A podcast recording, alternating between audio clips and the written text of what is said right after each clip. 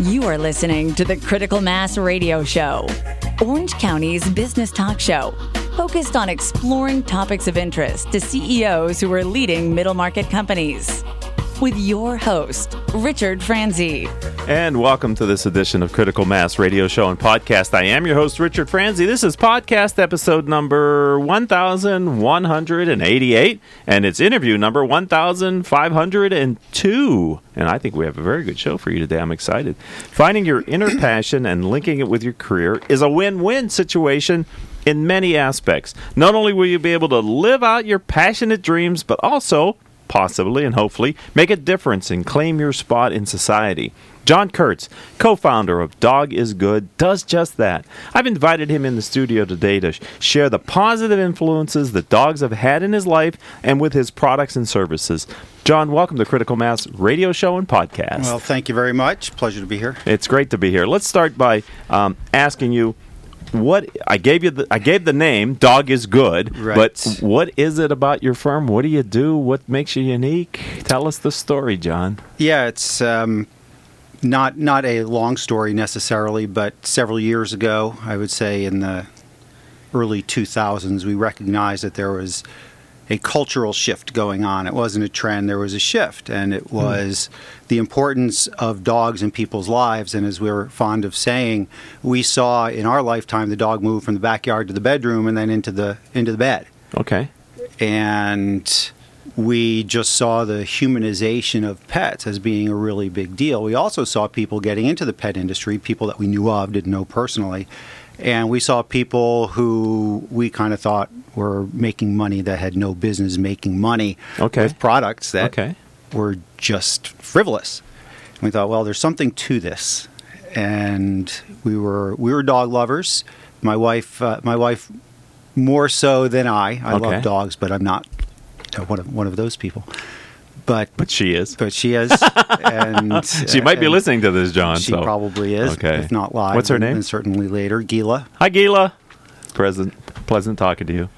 So we took note of that and determined that you know maybe a better way to go after this would be to serve the dog lover as opposed to the pet industry. Okay. Philosophically, a different approach. Right? Because we figured if we can own the as a business, if we could as a brand, if we could own that relationship with the pet lover, then we could do anything from a product, service, or experience based Okay. Okay. standpoint. So that's really what we ended up doing, and it wasn't like a situation where we recognized this is what we're going to do. And on Thursday and then Friday we wrote it all out. It didn't. it didn't happen that way. In fact, it was it was slow. I had a. I was still in uh, another career. I'm I'm actually a 28 year Navy veteran, retired Yes. captain, Oh. and all of all of this thinking was going on while I was still on active duty. So I wasn't Where were you stationed? at that time. I was in Washington State. Okay. Well, good thing you're down here now with all the snow they're getting up there, so you're fortunate. Right. Well, that was a while ago. Right. I've actually been retired now since uh, since the end of 20, uh, 2009. Okay. So, yeah. So we you know we we pulled together a few things, a few products enough to get a trademark in place, get it out there in commerce, just in a very in a very small way, and yeah. So we just started started building the business with the with the notion that we knew we had something, we knew we had an idea, we knew we had good ideas, Mhm. we had really good messaging. Emotional messaging that could appeal to the dog lover because we understood, we knew the we knew the person, we knew that you know the avatar, so so to speak. Right. Although there's there's more than one pet lover av- Sure. type type Sure. of avatar out there, and we made a go at it in fits and starts, and with a little coaching along the way, we learned what we're really about. Because if you're going to go into that industry, well, as you know, you got to niche it down. Right. You can't be all things all people. You can't be all about, hey, I'm all about dog rescue, cute and fuzzy pets, and this and that. Mhm. What we determined was that what we're best at is diving into that and being part of that dog human relationship and coming up with the messaging, the art and messaging that just brings people in and reminds them, and this is really the crux of the brand, it reminds them how great it feels to, as we say, how great it feels to be with dog. Capital capital D, right? God is good, dog is good. So we, we do the, you know, we figured, okay, a little bit of reverence there. Right. Same thing in our um, our logo. So is that how the name came about? Because I'm curious about dog. Yeah, yeah. I was just flipping it around. God is good, dog is good, and we figured, as I said, it would give us the opportunity for some irreverent humor. okay. And So is that a part of the brand? Sort of a tongue in the cheek, a little It bit, is. reven- It- it- light. It is. It Okay. is. There's definitely a humor component to it, but at the same time, it's something that people relate to. There's always something in the line where anyone who has a relationship with a dog is like, "Oh my god, that's just so me." Okay. So are you today, Dog is Good, a product company, an experience company, a services company, or a blend of those three?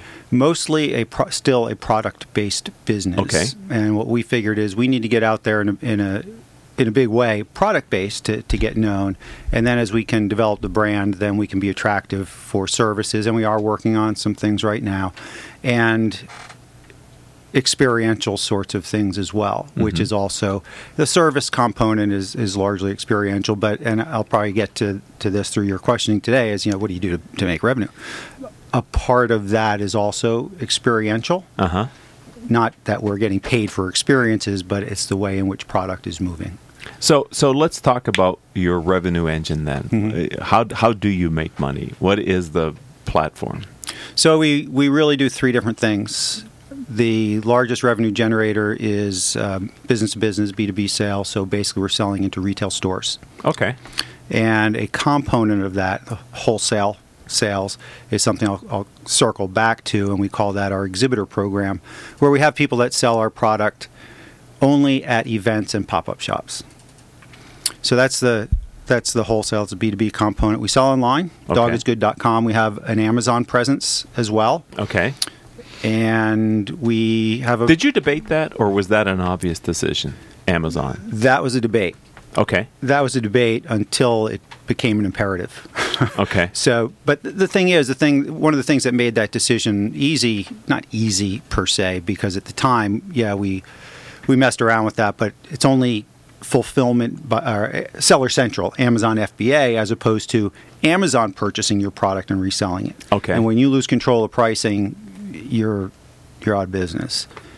But when Amazon really started doing that and buying from manufacturers directly Uh-huh. and cutting out the third party sellers, then it became an advantage for us to really move out on Amazon because if you own the brand, if you own the manufacturing and you can control it, then you can make money on Amazon because you charge retail price. So we don't discount anything on Amazon by any means. In fact, sometimes we sell for more. All right. And if something, I'm going to give away my secrets to the listeners. Pay Um, attention. Yeah, if something's if something is on clearance on the website, it's probably still regular price on Amazon. Wow. So, you yeah, for us it makes sense. We own the brand, we control it. We don't have we did have third party sellers, so there were Amazon power sellers basically that were buying from us and, and selling. And we just in 2016, I think it was no 2017, we just phased them out and said, hey, you know, by fourth quarter, you're out of here. We Right. want all the holiday sales for ourselves. So, so a couple things that I've noticed so far in our interview here, and I'm talking with John Kurtz. He is co one of the co-founders of Dog is Good. Um, I believe the most valuable real estate in any company is the space between the entrepreneur's ears. This gray area called Right. our brain. Right. It's our philosophy. That, mm-hmm. If that real estate isn't right, the business can struggle. If that real estate is right, the rest of the things kind of, I think, over time fall Sure, in line. sure. I'm impressed that early on you thought strategically about your company as a brand Right. and what you wanted it to be, knowing that most entrepreneurs iterate that strategy. It usually it's not the first go that ends up being the scalable business model, but And, and I will tell you, it was through coaching from a, a specific person that the light bulb went on. okay. And we had a conversation. I, Gila and I remember it distinctly. And he says, "What are you about?" Because we thought, "Oh, we got this great stuff, and you know, great, great ideas and great humor." He's like, "Well, what, what are you about?" Well, we're about this and dogs and blah blah blah. And he's like, "No, what, what are you about?" And basically, it was like, "Come back in a year." A grasshopper. yeah, that's yeah. That's I was just thinking. It's kind of like watching uh, kung, fu, kung fu. Yeah, Karate Kid. uh, kung, kung fu. Oh, Kung in- Fu, yeah, right. Back Yeah, in the like TV the, show, the late yeah. seventies. Sorry. Yeah, yeah. So, um, yeah. So we thought we thought we kind of nailed it there, and then he said, "Come back in a year," and we did, and he liked it. So yeah, so we kind of marched down that road. It's like, okay, this is what we're going to do. We're going to build a brand. So in doing that, we also recognize that wow, you know, what we're really doing is is creating intellectual property that we can repurpose again and again and again. Because when Right. it's art and messaging for dog lovers, it doesn't matter what it is. If someone likes it, they want it. And wants are senior to needs, Mhm. right? they're they're more important than needs, so people will buy it. Mm. And we uh, we also th- then went down the road of licensing the brand, and we have now thirty something licensees Okay. that make everything from puppy pee pads to shower curtains, glassware, post-it notes. I mean, you name it. There's like all this dog is good branded stuff out there Wow. from a number of different manufacturers, including now some household products and pet products. And So, if you were to share lessons learned about companies that choose a licensing strategy like that to extend and expand their mm-hmm. brand, it, have you learned any critical lesson that you'd like those who haven't done it yet to benefit from your experience? yeah, I don't know that I could distill it down to any one Okay. great point other than it takes time. You can't just go out there and say, I've got a brand. A brand is a promise. Yes. How do you how do you prove that you're meeting a promise? You gotta you gotta show great customer service. You gotta show great art. In, in our case, because we're art based, you know, it's Mhm. not like we're licensing a technology out or something. But we've got to show acceptance out there. So getting that first one, that first licensee or first significant licensee, because there's people come and they're like, hey, I want to license it, or a small company, and they don't do much Uh huh. but they can still get the brand out there. Okay. So you have to kind of recognize that, all right, there might be a lot of effort involved in this. I'll give you an example. We have a licensee that does credit and debit cards. Mhm. They just license sports figures, whatever. So, and I didn't, I didn't realize this, but the 20 somethings, 30 somethings, they do a lot of prepaid cards. They Mm. just keep recharging cards. Well, this company does that in addition to credit cards with banks and that sort of thing. So they wanted to license the Dog is Good brand and use some of our messaging on these cards. Hmm. Now, it doesn't you know, it's hardly even worth the you know the money we make each quarter from that isn't even worth recording it in our you know in our system. But people are seeing it all the time, Right. They're putting they're paying with the card. You know, someone sees the brand, someone sees our art and messaging, Uh huh. and then contrast that with we've got a couple of licensees that got product into advanced auto parts. So that's car magnets with our art and messaging and air fresheners, two different licensees. That's right now, so far, it's probably 3,500 to 4,000 stores. Wow. Not a lot of product going in each one, but Right. it, it adds up and it, it gets out there. So it's gotten us into thousands and thousands of storefronts that we would never be able to get into. So right now, it's really brand exposure. Mhm. We are working on some, and, and actually signed some pretty good sized licensing deals that I'm not, Yeah. I can't We're not breaking news here today on Critical yeah, Mass I Radio can't, yeah, I can't, John? I, I can't do that. So that's that's that's exciting. But you know, it's taken us. I think we started licensing. Our first contract was signed in 2011. So how Hmm. long it's taken us? Eight years Patience then it to, takes. to huh? get to this. And you'd sign someone big, and so we just signed a contract with someone um, that's big, and they won't have product out until probably third quarter next year, 2020. 2020. Okay. Yeah. So that's a so long game. we won't get paid until the quarter after Right, right right. so yeah it's a long licensing is a long game Okay. in the in the type of licensing we're doing Okay, we're talking with John Kurtz. He's co-founder of Dog Is Good about his brand and philosophy. I, I wonder if you could think about a time in your career where you had failure at something. Never where- happened. Okay, Never. Then I'll just skip on to the That- next that- question because there's nothing to see here, ladies and gentlemen. But maybe you can reflect on someone else's failures and share it with us Sure, about. yeah. You know, can you explain the circumstance and sort of what I'm really interested in is not just the setup, but what was the lesson that you carried forward from that?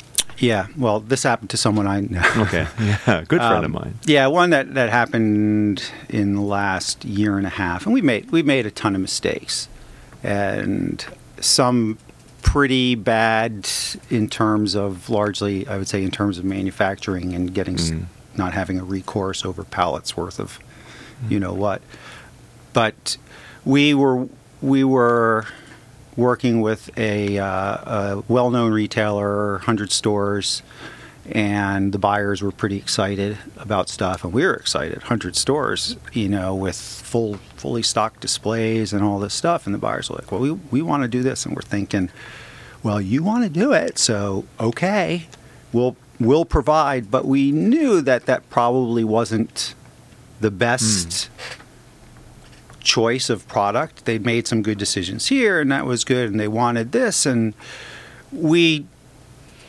didn't really. We thought, well, you know, we thought you know better i- in a way, Right. And You're the customer. You're the customer. We don't want to counter that. And as it turns out, none of like none of these commodities sold Oh my God. And that hamstrung the buyers from buying any anything new from us Right. because they had all this money in the, uh, sitting in inventory and until that stuff moved they couldn't do anything else Wow. so yeah it cost us it cost us a lot So if you were to do it different, if you were to do it again, how would you do it differently? How? What did you learn from that? That if we feel strongly enough about something in, in a situation like that, then then yeah, we need to speak up. The buyer doesn't necessarily know, Right. Right. You're sort of protecting And- them against themselves. right? huh? And there's situations, maybe not in this case, but where we might know their customer base a little bit. and We mm-hmm. know, you know, in different verticals, different customer likes, and figure, well, maybe they know they know their customer, right. But Lessons we- learned. Right, right, and that's yeah, that's one. I mean, there's always Okay. there's always Well, let's let's turn it in a slightly different direction then. Mm-hmm. Um, I love. I'm curious about unintended consequences of mm-hmm. strategic decisions. Mm-hmm. Can you think of a time where you had a strategic decision or an important decision that you guys made, and you expected one outcome, and the reality was something that was different? You know, I, I would say that that happens pre- pretty frequently, Mm. and I'm very aware. I'm, I'm actually very thoughtful, and a lot of it has to do with my Navy upbringing. Sure, sure, yeah. Right. It's a, it's a very risk averse organization because mistakes can cost millions like like that Yeah. or harm to people. Right, and- lives. and, and whatnot. So there's these. This always comes up, and, and one of the conversations we had is how do how should we incentivize salespeople?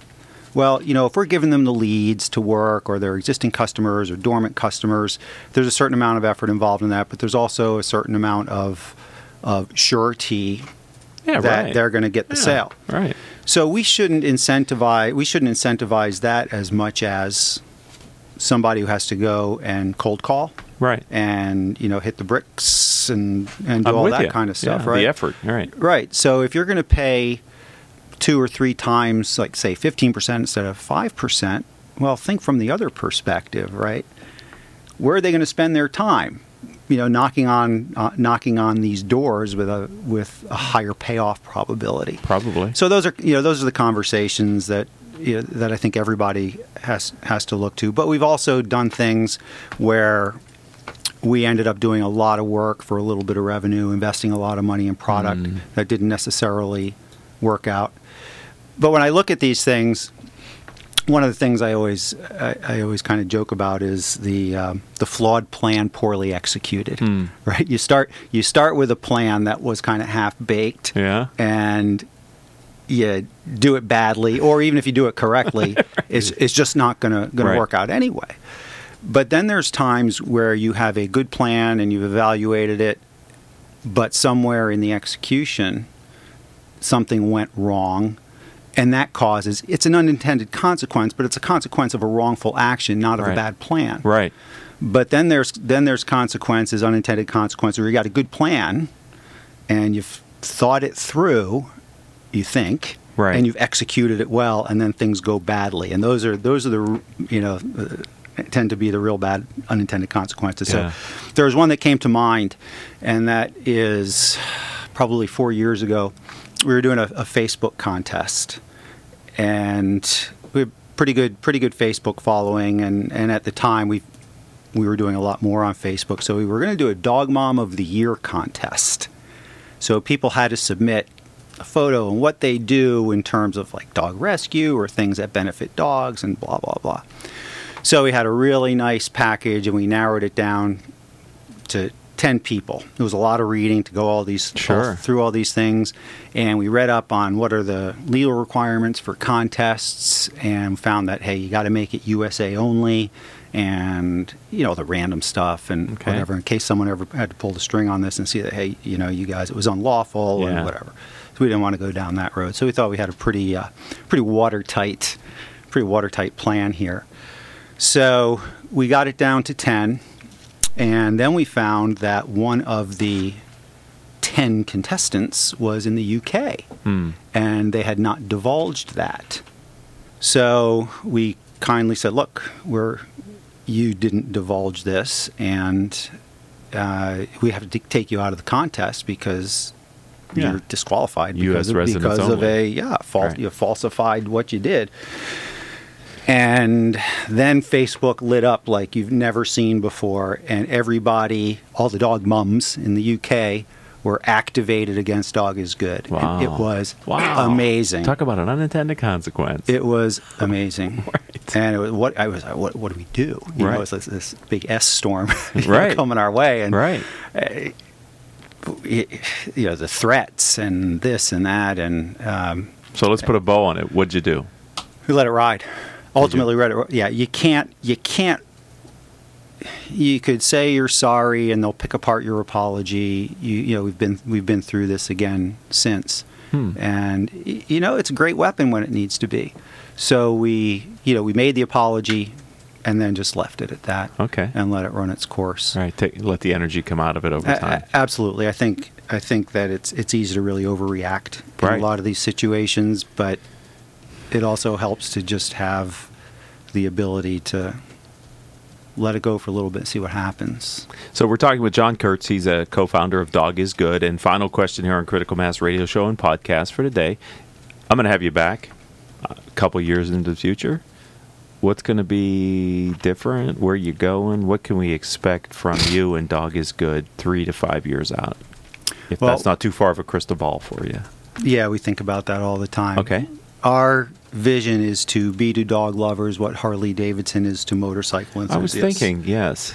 top of mind for all things product, service, and experience for dog lovers. No one's no one's got that position. Okay. and that's that's where we'll be in five years. Because when you were talking about how you were licensing and people were using for air fresheners, um, I was thinking of Harley Davidson because people wear Harley Davidson Exactly. because they want people to know all the good things you impart on Harley Davidson. You should p- impart on me because I've identified with that brand, or they've Right. tattooed it on some part of their body and wear it permanently. Exactly. And people buy our stuff, and in the case of apparel, they wear it because it's who they are as a person. It's Right. a dog lover, and they're telling the world. And people love to tell us, I got so many compliments on that new hoodie or Mhm. t shirt or whatever. It's who they are. And this is this whole humanization of pets uh, and all of dogs it's not a trend it's a cultural shift Mhm. and there's a lot of there's a lot of good lessons in that and a lot of good insights to be had when you look at that in the future of retail Mhm. and how we intend to to navigate that uh, one of the things I did want to mention was our to circle back on was our exhibitor program. Yes. So we've got an army of brand advocates that buy wholesale from us and sell retail at events and pop-up shops as- as a business opportunity, and they're going crazy with it. They love it. It, it energizes the, the customer. It's experiential Right. sorts of selling, which is Uh-huh. very important now in, in the world of boring retail and department store kinds of things. Sure. But it's a uh, it's a really powerful way to do sales. Hmm. And uh, yeah, so, so, so if someone would like to learn more, or maybe even buy some Dog is Good product, where would you? What's your website? Where would they find you online? dogisgood.com. simple, Pretty simple. simple as that. If- Yeah. yeah. and uh, anything anything that they need to know or want to connect with us about, whether it's licensing, pop-up shops, whatever, uh, there's links on there. Great. Dogisgood.com. Correct. That's so simple. Hard to forget. John, is. thank you for being a friend and a part of the critical mass community. I appreciate you coming in and sharing a bit of your story with our audience. And um, I look forward to having you back at some point in the future. Yeah, thanks for having me. This is great. I've enjoyed the conversation, and I and I and I really want to reinforce the fact that uh, how great it is to hear an entrepreneur who started with a strategy decision before implementing because sometimes Well, you when you look back and time is compressed, it, Yes. it, it kind of it overlaps a kind of little looks bit. like, like we had our act together. right. Yeah, well, you're so modest. So thank you very much. I'd like also like to thank Paul Roberts, who is the engineer for today's show, and the three producers without whom I could not do this show: Joan Park, Crystal Nunley, and Haley Stern. If you'd like to connect with me online, let's start at LinkedIn. I'm Richard Franzi, F R A N Z I. And until our next show, I hope all of your business decisions move your company in a positive direction. You have been listening to Critical Mass Radio Show Business Talk Show, focused on exploring topics of interest to CEOs who are leading middle market companies. With your host, Richard Franzi.